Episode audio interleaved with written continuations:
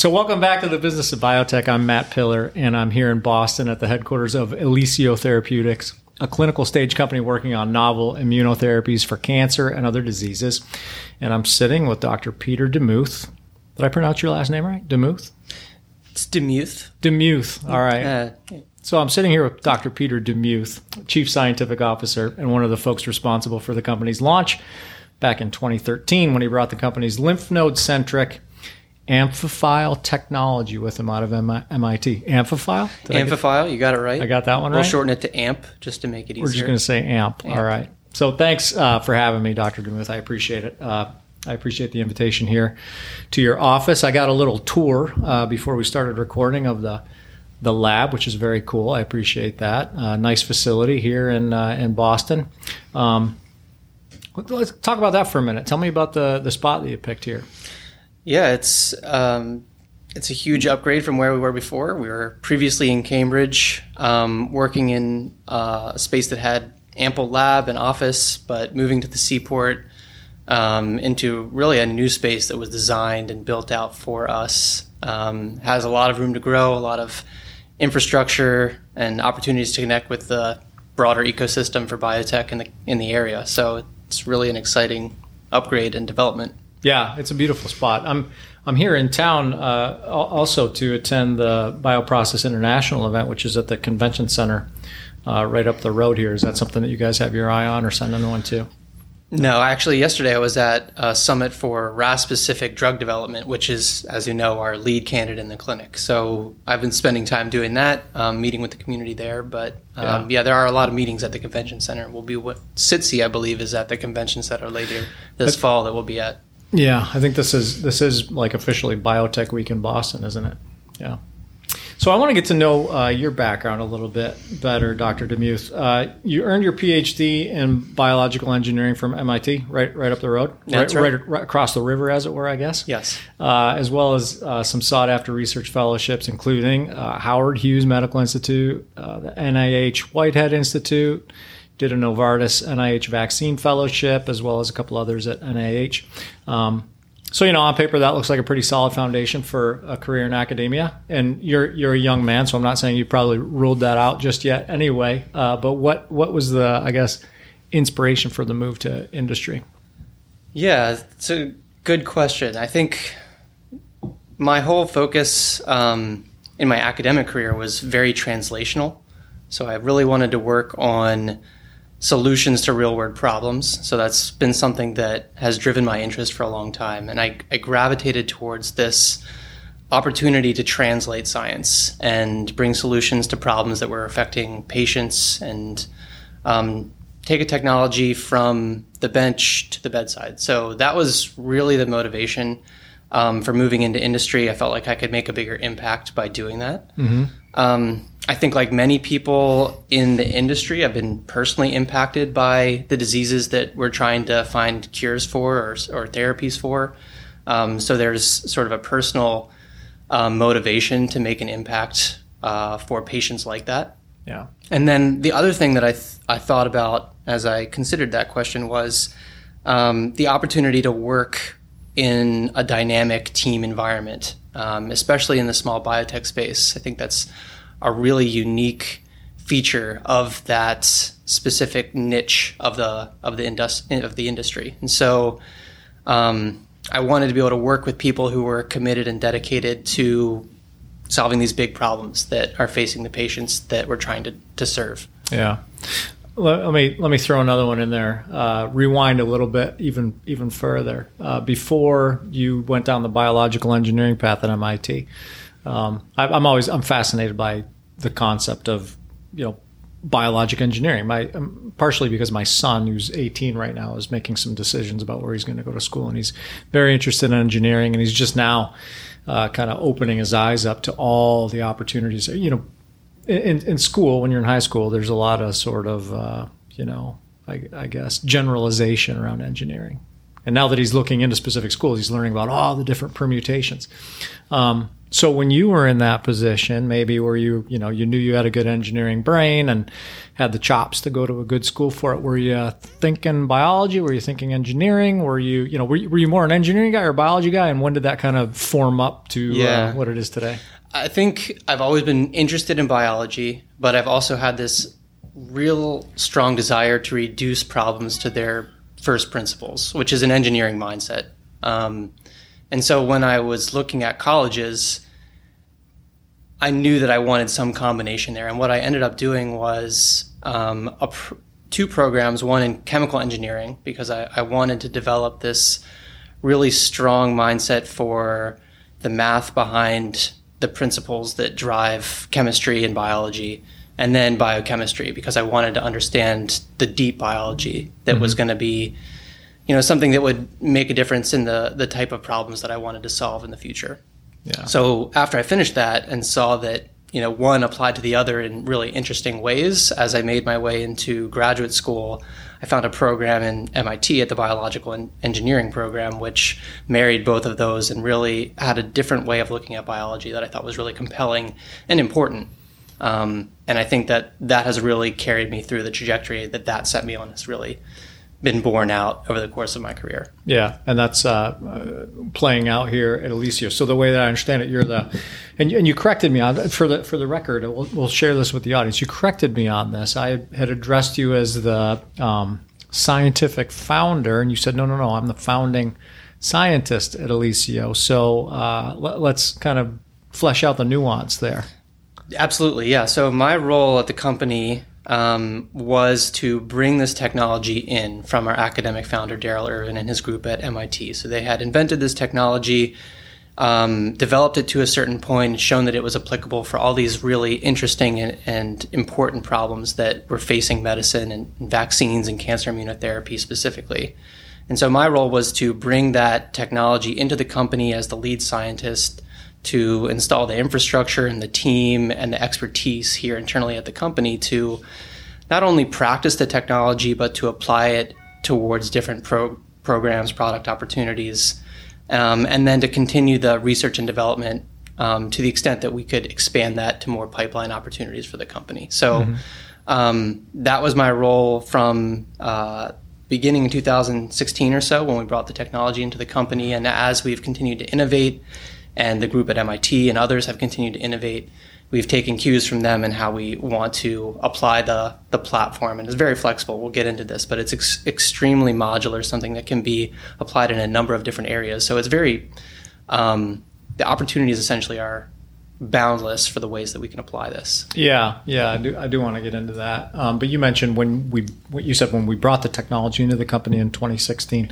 So give give me that in the context of what the company was in 2016 and where it came from. Yeah, this is this is a really interesting backstory. So the company was founded um, around a different technology um, with the same overarching goals and focus of getting the drugs um, and vaccines and other types of therapies that had been studied for a long time to the immune response in the lymph nodes. And so we had a, a platform that was developed initially at MIT to do that. We were developing it here at the company. As the science advanced, a new platform was developed in the same group at MIT to do the same thing essentially. And we had the opportunity to compare those and to, you know, bring them alongside one another within the company. And then eventually, we decided that we would focus all of our energy onto the, the current platform, the AMP platform.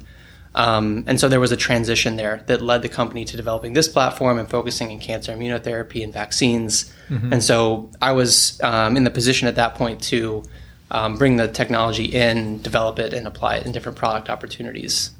It's interesting. Um, at the at the time, was the the concept? Let's let's take it back to 2016. Uh, was the concept to develop uh, a, a, a, discovery or tr- translational discovery platform, or was the thought process at that time? Let's take that into the development of, of a pipeline. Yeah. So when we brought the technology into the company, I would characterize it as something like a toolkit almost, something that we could use to apply to a variety of different opportunities that we thought would be interesting products for development. Mm-hmm. So the concept had been developed and invented. It had been proved in mice. Um, it had been applied in a number of different areas. So we had a sort of a feeling the boundaries for where we could apply the technology, and it was our job at that point to identify interesting product opportunities that would meet unmet medical needs and fit the characteristics and abilities of the play, of the, of the platform. And so we did that, and um, you know built a pipeline, advanced candidates, and based on their merits, we advanced them further into clinical trials, and that's essentially brought us to the point we are today.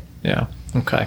Um, so I want to learn, uh, and again, you know, I'm not a scientist nor, nor am I an engineer, uh, but I want to learn a little bit more about the technology, so AMP technology, and you've, you've given us a you know sort of a, an overview of it. But um, for those of us, uh, for th- those listeners who who are more scientific than I am, yeah, give them a little more in the weeds uh, to the extent that you can. You know, not not expecting you to share trade secrets, but uh, give them a little bit more. Right. Yeah. So uh, need to start the story with the lymph nodes and talk a little bit about the importance of this site in our bodies for orchestrating, coordinating, and supporting the immune response. Mm-hmm. Um, most people probably don't think about the lymph nodes very often or at all.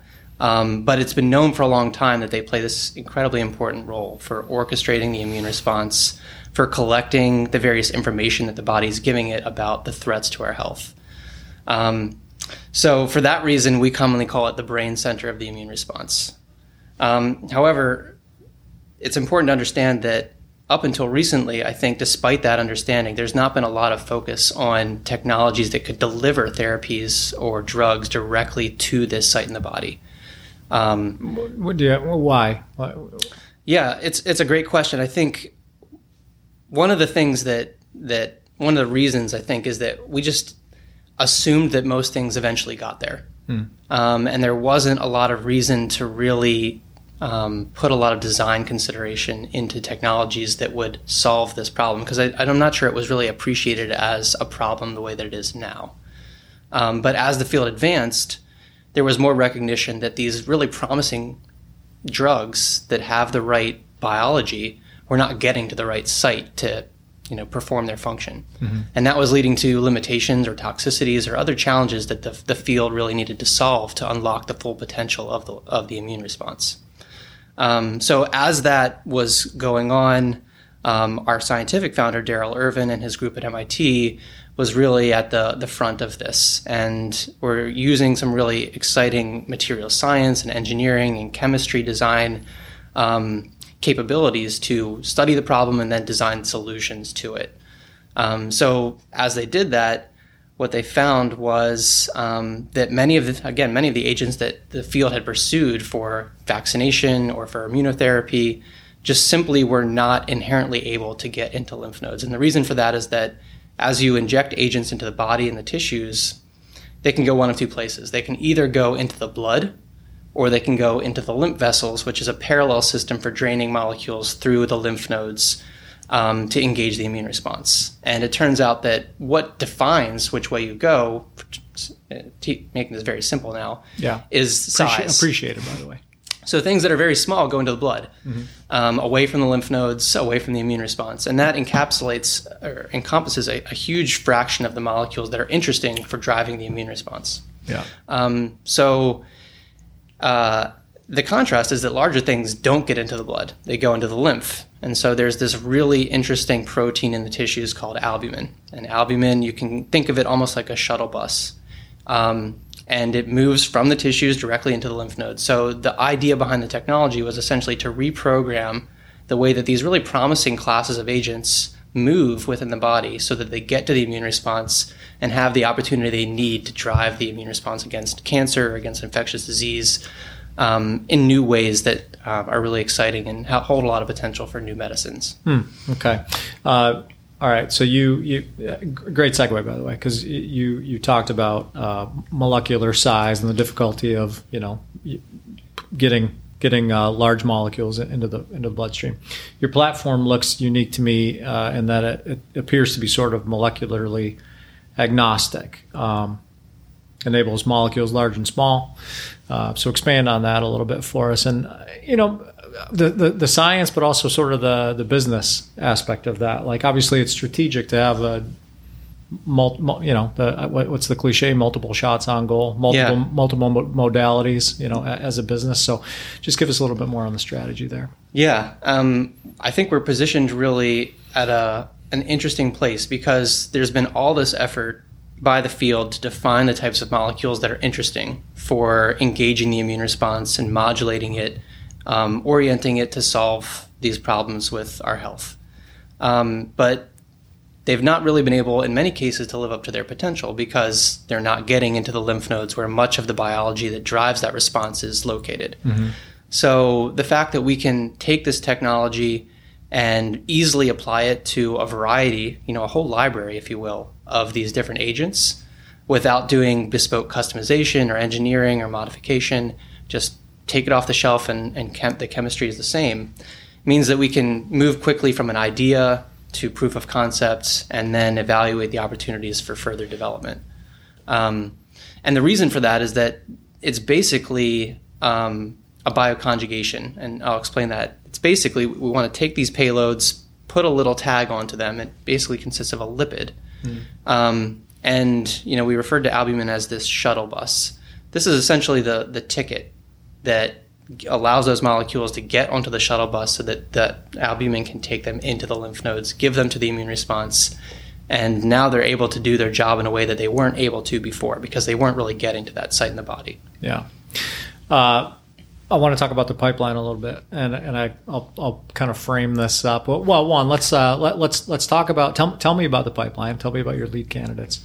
Um, but I kind of want to hear about it in the context of, and maybe you can address this after we kind of talk about the candidates, but uh, the challenges associated with coming at you know the challenges associated with developing a pipeline from such an agnostic point of view as, as far as um, your molecular entities are concerned what that means from a business standpoint especially in this market so we look at this market right now mm-hmm. and it's you know capital's constricted uh, very discern discerning uh, in, investor environment it's trendy to be, you know, a, a, platform company that develops one set of things, you know, like you're a cell and gene company or a cell therapy company or a gene therapy company or a, an antibody company, you know, platform spitting these things out. When you, when you come at it and you're like, well, we've got some really cool science that can do a whole bunch of things, it's got to create some inherent challenges. So I just used a lot of words to ask two questions effectively. First yeah. question, uh, give us a walkthrough of, of your lead candidates, and then maybe we'll address that second part. Sure. Um, so our lead candidate is ELI 002. It's a therapeutic cancer vaccine. It's meant to target a particular cancer protein, a mutant protein called KRAS. Um, this is a really exciting opportunity because KRAS is this infamous driving protein um, that allows tumors to form and develop and progress. And it's implicated in a, 25% of all human solid cancers. So it's a huge patient population and a huge medical, unmet medical need. Um, so essentially, the goal of this um, program is to promote an immune response against this small bit of the cancer that's driving its ability to proliferate and to progress. And basically, in the lymph nodes, we're able to deliver this information to the immune response so that it can coordinate the cells and the responses that are able to seek out that cancer wherever it is in the body and then attack it and eliminate it. Um, so that's ELI 002. We're currently in a phase one, two clinical evaluation of that program. Um, currently, we're focusing on gastrointestinal cancers like pancreatic and colorectal, but there's a lot of opportunities in other cancer types like lung cancer. Um, and we're starting to look for signs of activity and the ability of the drug to induce immune responses, but also the ability of the drug to um, show signs of activity in reducing the progression of cancer or eliminating the uh, potential for the cancer to come back. Um, so those are the exciting things that I think we're looking forward to in the, uh, as the clinical program goes forward. Yeah, uh, it, it, sounds like there's a lot of opportunity for um, partnership you, you, you mentioned you know you, you talk you, you talk about the, the shuttle bus concept right? Um, you know there's it sounds like there's a lot of opportunity for people to get on the bus right? Uh, yeah is that by design? Yeah I, I think we we really believe in the flexibility of the platform, and I think this is something that has been proven throughout the development of the platform. Um, we're fortunate in that, in addition to our own innovation and our own work here at the company, the labs at MIT and Darrell, his group at MIT, have continued to innovate around this platform, um, showing it has a lot of potential to improve combinations with cell therapy, to be used in combination with other standard of care agents like checkpoint inhibitors, to be used for infectious disease. Um, most recently, it was proven to be really an interesting approach to mucosal vaccination. Um, so we do have a huge opportunity to apply the platform in different areas that are not currently our core focus. And I think, to your point, that gives us a lot of opportunity to collaborate um, in areas that are not the core focus for the company, but also to combine, for example, to combine ELI 002 with other um, agents that are currently standard of care within the cancer immunotherapy space, like um, checkpoint inhibition. And a great example of that is our, our current um, collaborative efforts that we've announced with Regeneron, where we'll look to combine the ELI 002 program with a checkpoint inhibitor in order to see if we can improve responses in patients that um, are responsive to monotherapy or perhaps not responsive to monotherapy checkpoint inhibition. Uh, where did you? I'm, sorry if I missed this. Did you mention where e, ELI 002 is in the clinic? Like what, what stage? So current stage is uh, phase one. So we're doing a dose escalation. Um, we want to evaluate safety, of course, but we want to also um, look for signs of pharmacological activity. So, can we produce the immune response that we're looking for? And since uh, we're able to do these phase one trials in patients that have the disease that we're looking to treat, we're also able to observe signs of initial clinical activity. So, reduction in tumor burden, um, potentially, or uh, a longer duration before patients relapse. Um, so, we're able in the same trial to look at safety as well as the mechanism of action and the impact on the disease that we're looking to treat. When you're striving to excel in a new arena, the best guides are the ones already doing it well. The business of biotech brings those voices forward to help new and emerging biopharmas turn their innovations, like mRNA and cell and gene therapies, into clinical realities. Tune in and subscribe for insights on hiring, regulatory, and other need to know topics for biopharma leaders. The podcast is brought to you in collaboration with Cytiva. Check out their resources at cytiva.com backslash emerging biotech. That's C-Y-T-I-V-A dot com backslash emerging biotech.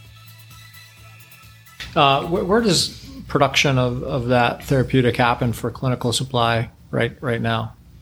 So we work with a number of external research uh, organizations that perform GMP manufacturing for our product. Yeah. Okay. Good. Yeah, I was curious. I, uh, you know, we, as I mentioned before we started talking, you took me on a little tour of your your lab space, and while I haven't done a ton of these uh, podcasts on site uh, at, at at biopharma companies, um, you know, I'd venture to guess that a lot of them don't necessarily have on-site lab space like you do. Certainly not in the, the kind of square footage quantity that you do. It's a pretty nice nice sized lab. So I was curious if there was uh, any internal manufacturing happening or plans to do that as well. Not currently, although I think it's it's an interesting opportunity that we would certainly look to take advantage of if the conditions were right. Yeah, yeah, good deal. Um, I, I, don't know if I let you off the hook too easy on the second part of that convoluted question I asked earlier around. Yeah, the challenges. Yeah, the challenges, just in terms of the business strategy. And were, were you hoping that I let that one slide? No, I, am happy to uh, speak to it because I think you're right. I think this is a challenge. It's something to think carefully about. Um, on the one hand, it's it's a potential, right? Because you have so many opportunities that you can develop, um, pick and choose the things that are, look most promising, and also offer a menu of options to potential partners that could be really interesting. Um, and if you don't have the um, the finances, the capital, the resources at the moment to develop them on your own, then you can um, take advantage of partnerships to do that well. Yeah. Um, so it, it is a challenge. It does require a lot of intentional thought and a lot of hard decisions in some cases, but um, that's the beauty of a true platform, something that has the flexibility that the AMP platform does. Um, it gives you a lot of opportunities, and I think it's it's important to be in that position, and preferable to be in that position, um, as opposed to just having a single option that you have to take all Yeah. the way forward without any um, backup options, if you will. When you say make di- difficult decisions, you're talking about like what to pursue and what not to pursue. Yeah, um, it's almost. I mean, it's almost like choosing which of your children gets to go to college, if you will. Um, everything looks really promising. All the opportunities are really exciting, but you really have to make those tough decisions about which ones you're going to advance um, and in what order. Um, Yeah. so there's a lot of thought that goes, and strategic thinking that goes into that. Yeah. Well, I've got I've got two kids that are approaching college age. One one imminently, so I totally get the, the the stress. Although I'm sure you know when you need to raise you need to raise more money to develop a biologic than you do to send your kid to to, to college. So the stakes are pretty high.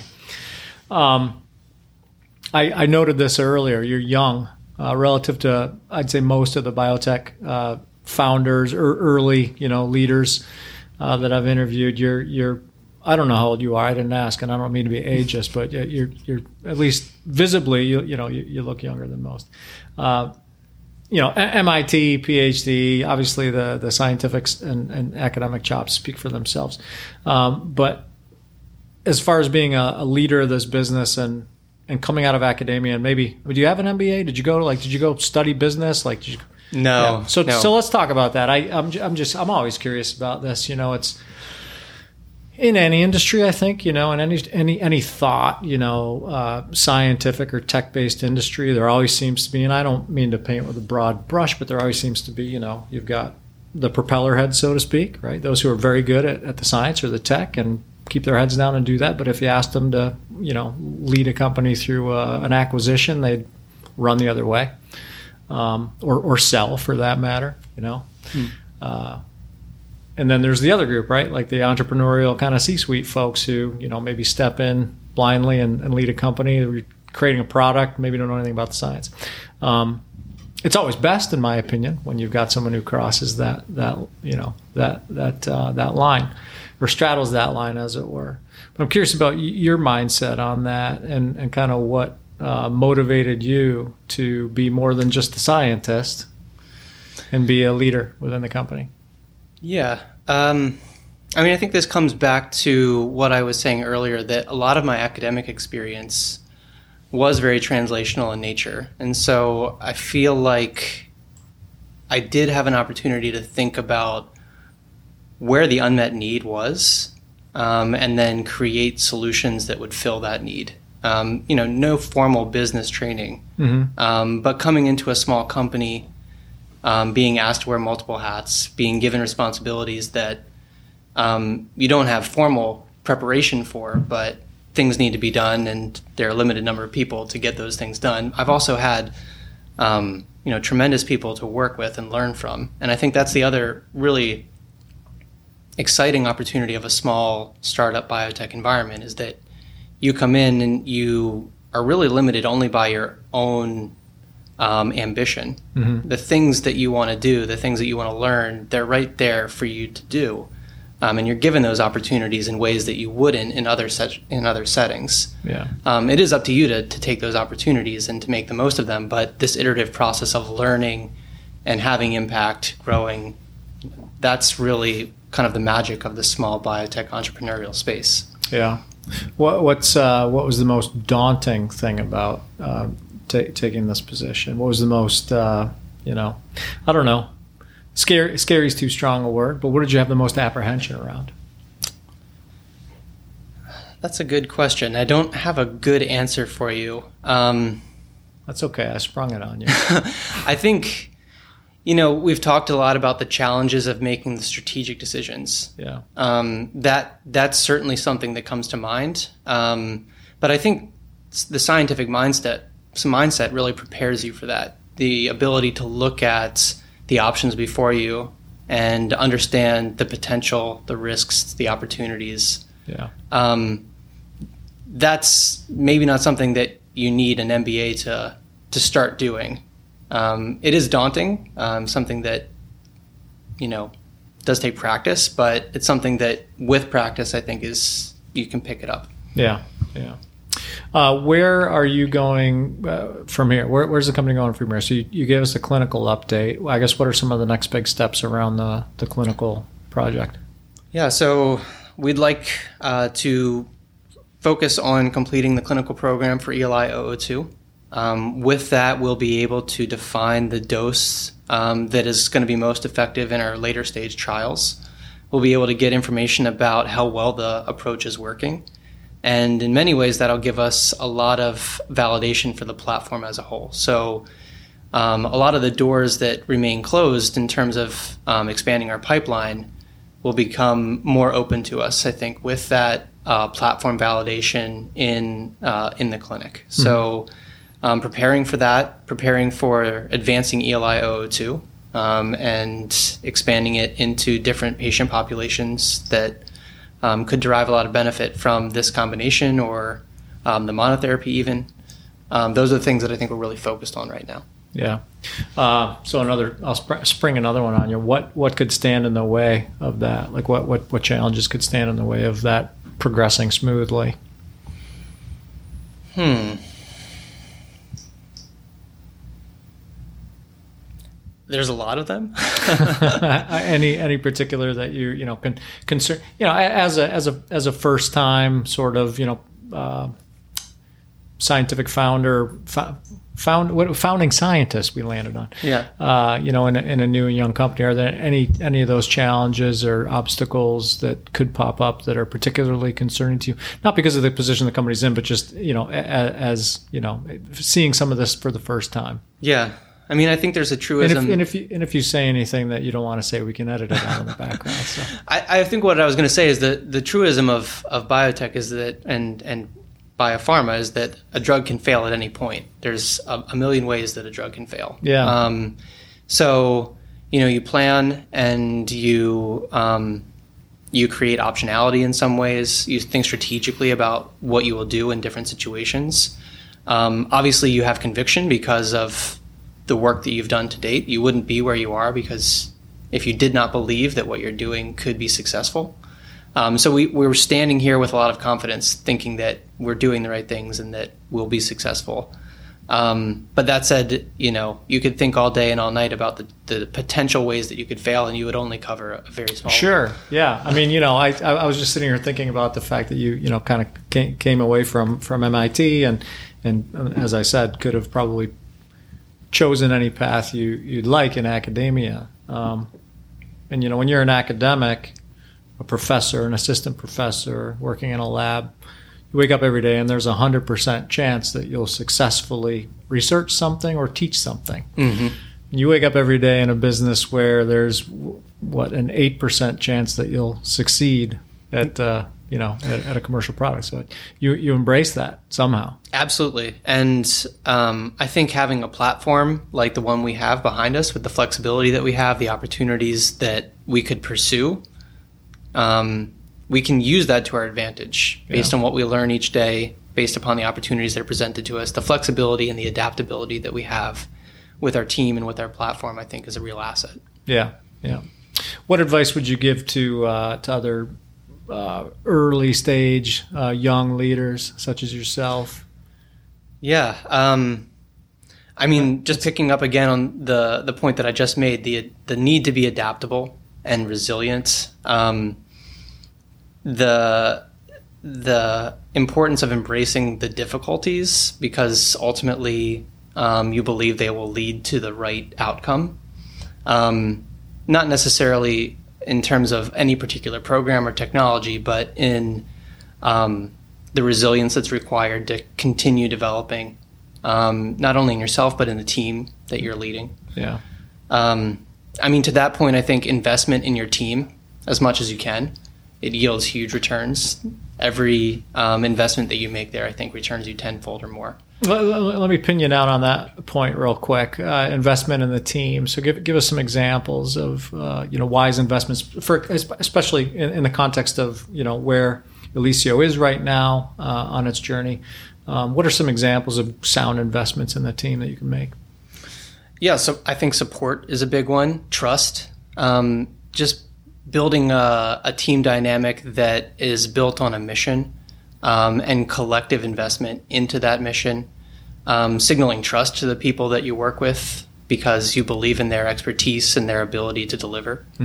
Um, being open to insight coming from all levels within the company, I think, is something that I've learned is really important. Yeah. Um, and just recognizing all of the effort that goes into the, the goals that you have and achieving those, it comes from every person in, in your organization Yeah. and supporting them and giving them what they need to thrive and giving them the opportunity to take on the challenges that are, are before them. I think those are things that um, come to mind when I think about you know, things that I've learned along the way. Yeah, good deal. I interrupted you there with a, a follow up question on specifics uh, around around trust in the team. I, I think you were going somewhere else with the. No, I think um, you caught me right as you know I was wrapping up there, so it was good to be able to expand on on that. Good. Uh, what haven't I asked you, Peter, that, uh, that that I should have, or that I told you I would, uh, that you think is important to the Elicio story? Actually, really resonated with that question. So, um, being able to be involved from conception to realization, I think, is extremely exciting and rewarding. From early research and innovation through clinical evaluations, the visibility across that whole spectrum, and to be part of that process is Yeah. something that is, I think, truly exciting about the at least the space that I'm sitting in in the uh, entrepreneurial biotech. Do you think area. you're lucky? Like it, when you think about that, like you said, con- conception to realization. Uh, you know, I'm assuming when you talk about conception, it's got to do with like your time uh, at, at MIT, like being involved with the the concept, right at the at the ground floor. Is that just I don't want to say just lucky, but is it sort of fortuitous that you can look back and say, you know, it's been really cool. A lot of people don't have the opportunity to say, well, hey, you know, I'm six, ten, fifteen years into something that I at least played a hand in giving birth to. You know, Yeah, yeah. I think that um, probably more so on the side of um, at the point where the amphiphile technology came into Elicio and being able to say, you know, what are the opportunities that we should really pursue with this this new, interesting, and promising approach, and then being able to see, um, you know, the first signs of preclinical validation to go through the challenges of manufacturing and, and set up something um, you know, an infrastructure, a supply chain, if you will, um, an organization of, of partners and people that will allow you to reach the clinic, to go through all the steps to the point where we are now. yeah, Um, yeah, I think that's unique in some ways, um, and yes, I do. Th- I do think it's luck in some ways, um, but it's also the, um, you know, are you totally bought into what you're doing? right. Are you yeah. are you willing to stick around? Are you willing to invest and continue to invest in something that you believe in? Yeah, it's like I, I think about it, like uh, I, I think of it as though you're inherently invested in in what's going on here as a, as a company because you've been involved from such, such an early time, um, which is awesome. I mean, it's an awesome place to be. Uh, I'm I'm curious though if you, if you look at as I said, I think a, a lot of people don't ha- have that luxury to, to come into work every day with the passion and drive born of your deep roots in, in the science. Um, what advice would you have for folks who maybe don't have that luxury or advantage that you have? I call it a luxury and an advantage because I'm, I'm trying to be optimistic about it. I'm sure at times it's also very stressful, right? Like to be to be as invested as you are. Yeah, um, I mean, you certainly feel the weight of responsibility working with something that you feel could be so transformative, and feeling like you are, in many ways, responsible on a day-to-day basis for shepherding it in the in the proper way to get it to the point where it can reach the full potential that you believe that it has. Yeah. Um, when you bring someone new on board, so kind of phrase my question a different way, when you bring someone new, like you said, you you know, the, the team's very important. Investing in the team is very important. The team is an investment in the company. I'm sure you're very selective and, and careful about who you bring onto the team. So you bring someone onto the team, say, I don't know, two or three years ago, or you're bringing someone on tomorrow. Um, how, how do you, I guess, what advice would you have for them, and how do you instill in them that sense of, of ownership and responsibility? Yeah. Um, I mean, I think it comes from delivering and, and making it clear your own passion. Yeah, because you, I was, I was just thinking that. I'm, I'm sitting here thinking like, because you want to share that, like you know what it feels like, and you want to share it. Yeah, exactly. And at this point, I've been here so long, and so many hours and days and years put into this, I think people resonate with the passion that they see in others, and that's compelling. Um, so people coming in to the company, I think we look for passion. I think we look for just a commitment to the mission that we have, and we want to see that they're really bought into not only the science but the team dynamic that we feel is super important for for making us successful. Yeah, yeah, very good. Wow, I'm, I'm glad you uh, I'm glad you brought that up. Um, you, you, look for those things. You look for an MIT degree. sure, maybe sometimes doesn't hurt. right. Uh, I, I, guess to wrap things up here as we run short on time, I read somewhere. I don't even remember where I read it, but I read that you're a sort of a homebrew aficionado, a, a, a uh, that's a strong word. Me- a? I don't know. what would you call it? Um, you like to make beer at An home. enthusiast, maybe. yeah. Um, no, I, I, do. I um, have a little bit less time to commit to that now. Um, I have three kids that are six, four, and two, oh. so they keep me quite busy um, with things other than brewing beer. Well, six. Um, I, I've had kids. I've, I have two. So when my kids were that age, it was actually motivation to maybe make, make, and drink beer. So yeah, there, well, there's I, that. I would say maybe more enthusiasm for making and drinking coffee mm, yeah. these days. But yeah, um, I'm a, as I, as we said, I, I was a chemical engineer uh, early in my career, so I love big reactors and I love heat exchangers and all yeah. of the equipment that goes into brewing beer. I don't have quite that set up at my own house. But uh, you're more advanced than the than a five gallon carboy. Oh though? no, I'm on the five gallon carboy. Um, yeah. But you know, I appreciate all of the science essentially that goes into brewing and the processes, the microbiology, the yeast, all of the the smells and and the processes that go into it. I really appreciate and enjoy. Yeah. So you're right. I think it is sort of a, a culmination of my appreciation for science, but also enjoy good a good beer. Sure. Yeah. Yeah. And in Boston, I mean, who doesn't? You need you need to, right? Yep. Yeah. Well, that's very cool. What's what's your favorite to, to brew? I don't have a, a style of preference. It's more seasonal. So a New England IPA, maybe a yeah. stout or a porter in the fall. But yeah. um, I'm very agnostic when it comes to style. I've ne- never made beer, but I used to. Uh, we used to do a little bit of home wine making, and you know the carboy uh, mm-hmm. approach. And when asked what my favorites to brew were, uh, my response was always the easy stuff because it can get pretty, you know, it can get pretty challenging. Yeah. Yeah. Yep. Neat. Uh, any any concluders? Any other thoughts that you wanted to share before we wrap things up?